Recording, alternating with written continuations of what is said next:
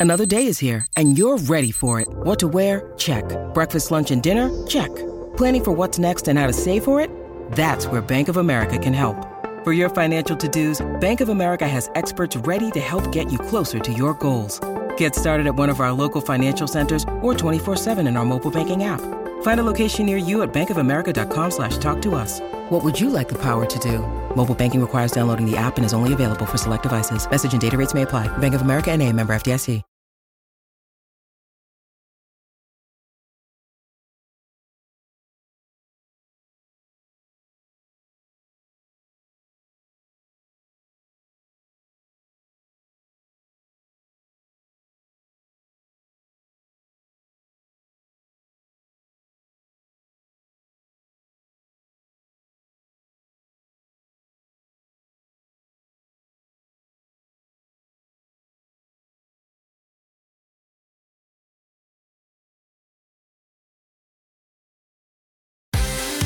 Welcome to Wednesdays with Wombat with your host, Toby McKinnon.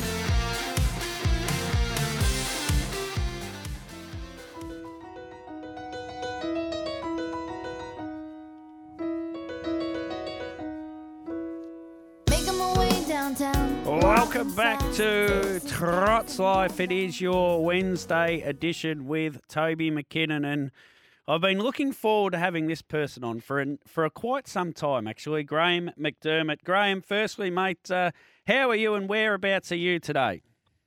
Uh, I'm well, thank you, Toby. I'm actually inside at the moment, um, watching the cricket, filling in a bit of time before, um, yeah, I got a chance to speak to you. Yeah, very good. Now, I don't know where where to start uh, with you. Maybe I'll go back. Were you at the Inter Dominion in 1985 when Preux Chevalier won? Yeah, I was, certainly was. Yeah, yeah. I'm pretty sure you would have been pretty well connected to a horse on that occasion. Yeah, that's right. Um, from memory, the uh, the crowds were packed, and um, I don't know how well you remember all the grandstands there at uh, Moonee Valley, but um, there was a bit of uh, bit of a walkway on the side steps to get up to the top level of the grandstand, and uh, that was the only place I could watch it from was outside the grandstand on the steps there. But uh, but yeah, my dad had a horse in there, and um, he probably didn't have the best of luck, but um, yeah, ran a nice six for memory. But um, Yep. but yeah, it was a great night. Yeah, he was a great horse, Gosh, and there's a Yeah. greyhound go- was going around about a year or so ago named Gosh, and every time it came back, he brought back these great memories of. He was just a really good horse, wasn't he? He won a South Australian Cup and and just ran a lot of great races. Gosh, Yeah, he did. He actually, uh, from memory, he, he ran a lot of very good force in, in a lot of big races. And Yeah. um, I think Gavin Lang drove him one day for Dad in the Victoria Cup. Um, that's right. Whatever it was called back in the day. And he only just uh, missed out on winning that race. Um, I forget what year it was, but I'm pretty sure Rubilee Jack um, beat him that, that particular night. But um, but yeah, Gosh was a great horse for sure. On this day, many, many, many years ago, he actually went to Leeton and won a won a thousand dollar free for all at Leeton. Did you go to Leeton? You would have been about I don't know fourteen or something. Did you go to Leeton for that trip? No, I didn't. Um, Yeah. he was he was actually owned in Leeton by uh, Max Charlton, and um, Ah, I, I think I think the theory was that particular night that I'm not sure what the track record was, but I think he wanted to have Max wanted his horse to um, to try and break the track record, and, and that his horse was the uh, the record holder that particular night. So I think that was the theory way back then as to why he raced there for that yeah that sort of money anyway. yeah. I looked at it and thought it was curious because you had. Mm. I thought, oh, you must have had a horse in the Breeders' Plate or something, but there was no horse in the Breeders' Plate or anything. No, that's right. No, I'm sure it was just a, a hit and run sort of visit. Um, I can't even remember what, what sort of field it was that particular night, but um, I, I guess at Leeton they needed to be pretty good to uh, to beat a horse like him anyway back then. Yeah, hundred percent.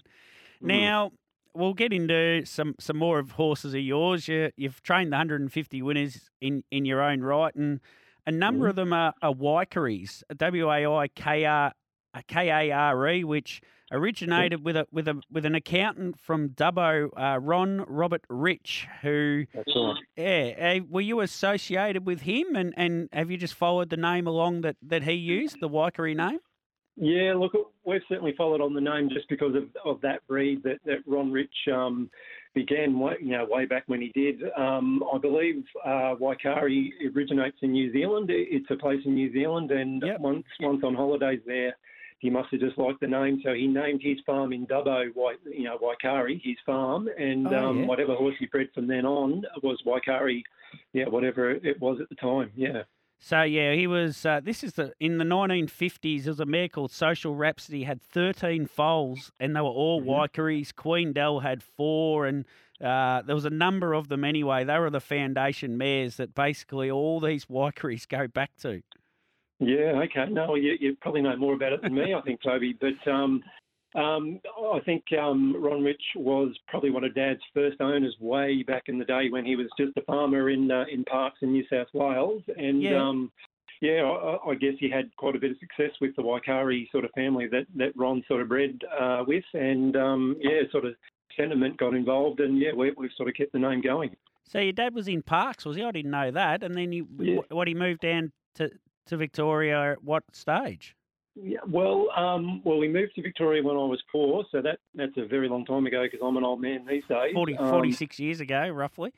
Yeah, that's right. and um, so, so Dad was basically a full-time farmer just outside of Parkes. Um, like he was originally from Ardlethan, um, you know, when when he was born and, and that sort of thing. And yeah, grew up in the Riverina. So um, I'm not sure how we moved from uh, Ardlethan, the Riverina, you know, over to Parkes, but um, he, he was sort of a more than a, a part-time sort of horse trainer while he was farming, but um, he must have got some nice horses way back then, and he would have a hit and run sort of trip down to the uh, the showgrounds in Melbourne, and um, Yeah. yeah. one day he just decided he'd take it up full time and give it a go, and um, we were stabled down at the bottom of Ken Pocock's property, just opposite the uh, the trotting track at Bendigo, and um, yeah.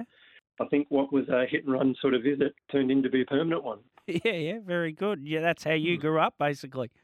Yeah, yeah, exactly. Um, you know, it, probably it was until um, when I was about 16 I, I got into horses a bit more seriously, I guess. Um, I sort of got dragged to, um, I think it was the Inter Dominion after uh, Melbourne in 85 up to Brisbane.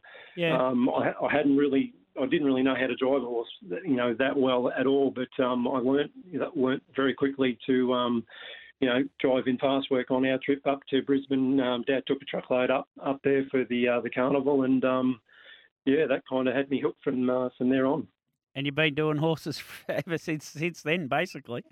Yeah, basically, I I certainly kept going to school until I finished year 12, and um, I was probably a bit sick of school um, by the end of year 12, and I was going to have a year off and then sort of um, make up my mind what I was going to do. But um, I think deep down, I, I kind of knew it was going to be uh, horse related anyway. So, so yeah, I've been uh, been in the horse industry ever since. You you still do a bit of breaking? Yeah, I probably probably 50-50 would be breaking young ones and, and you know just just race horses, I guess. So Yep. Um, know, I, I certainly enjoy the um, you know the the breaking in and, and sort of education side of it. I guess um, it's good to sort of see you know what you get from you know just you know probably just being able to handle them to begin with, and then yeah get them into the cart and teach them how to pace or trot, and um, you know follow their progress if they don't stay with me, of course. And um, yeah, Yep. you give it a, get a bit, of, a bit of a buzz when you get a good one. Yeah, hundred percent. Now we've got you on because it's Vicbred Week, and you're either going to hate hearing this or it might bring back some memories. But I don't know if I found them all either. But Valley SJ ran second in a three-year-old Vicbred. Garshaway ran second in a three-year-old and fourth in a four-year-old. Waikari Patricia ran third in a three-year-old Vicbred and fifth in the four-year-old. She won a platinum as well. Waikari Aristocrat Crat ran fifth in a three-year-old when four-dollar favourite. Just Ten Trumps ran tenth as a four-year-old. Lucky Lumbo ran eighth as a four-year-old, and there's one other Romeo's Castle had a couple of cracks for a sixth and a tenth. You've had a lot of good horses make a Vicbred final. You've never cracked it for a success, though. It'd be, it's is it a race that you just love to get on once? Oh, I would love to get just once for sure. Um, I think Valley SJ was probably my best chance. He uh, he he led in a final and, and really got away with a, a good trip, but um, there was a horse outside him that got pulling and maybe just took a bit of the sting out of him. But I thought that was my night, um, that particular night. But um, yeah, I seem to be able to make these finals, but um, yeah, don't really trouble the scorer when it comes to trying to win one at the minute.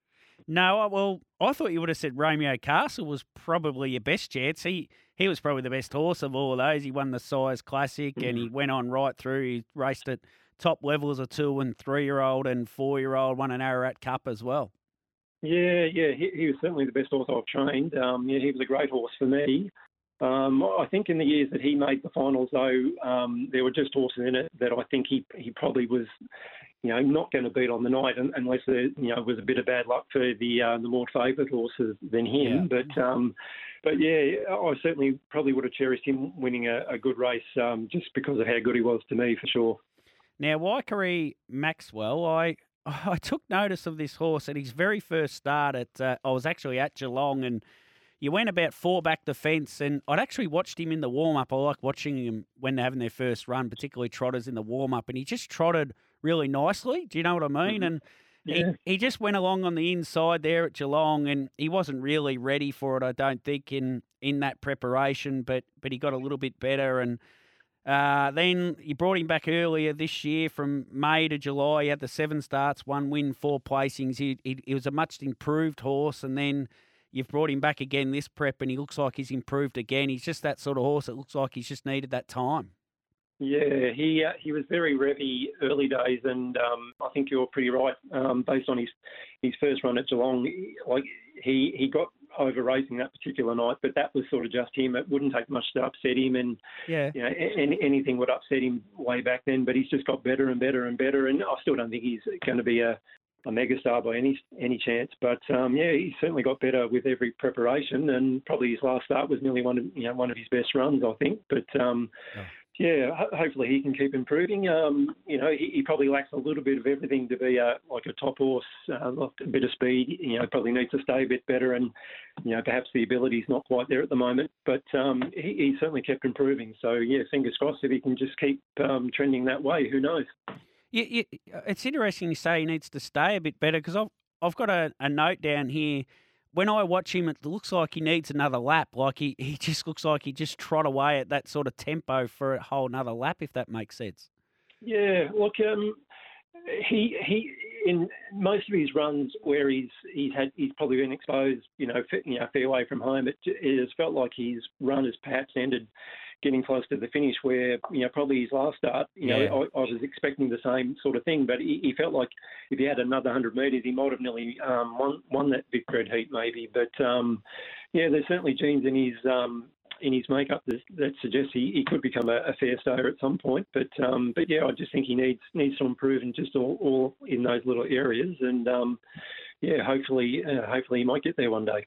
Well, he's improved sort of probably 20, 25% every preparation, I'd say. So mm-hmm. maybe maybe it's just another preparation and, and then he's not far off sort of that country, that lower end country cup level, really. Yeah, I agree. Yeah, I agree. Um, yeah, yeah, I, I suppose you've got a dream, and hopefully that, that'll that'll keep happening, I guess. But um, but yeah, I'd just like them to, to show me that they've definitely got that sort of ability, and um, yeah, then I might uh, start believing what you're telling me, sort of thing. yeah, yeah. You drive him so quietly as well, and obviously that's been the fizziness and and educating him over the time. It's like you every single start you're educating him. It's uh, sort of Gavin Lang used to do that with young trotters as well. He just drive them so quiet early, never seemed to worry about winning a race early with a with a young trotter. It was just all about the education.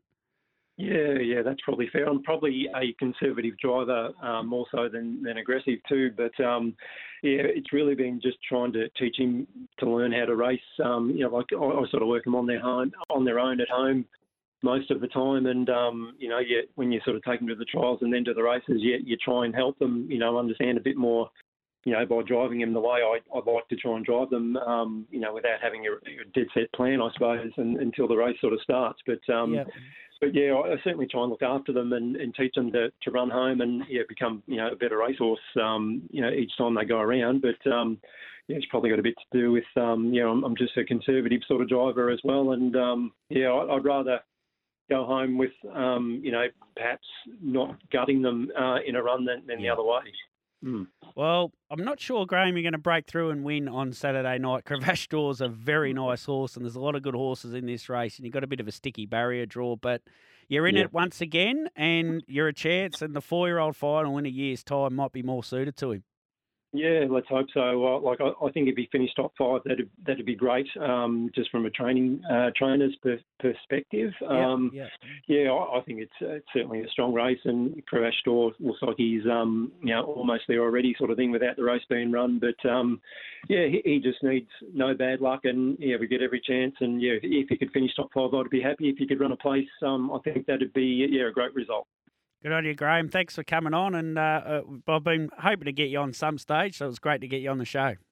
No, great, Toby. Thank you for having me. There's Graham McDermott, uh, a great family of the sport, and, and his father, uh, his late father Henry, as he was known, uh, a, a legend of the sport, really had a lot of great horses over many years. None better than that champion that was Gosh, running sixth in that historic uh, Inter Dominion final where it was a record crowd at Moonee Valley. Let's get a break away and we'll come back with Grant Forrest, who's got Best of Bourbon in on Saturday night. And this one will be, I think it's a genuine chance. It was $81, which was huge overs.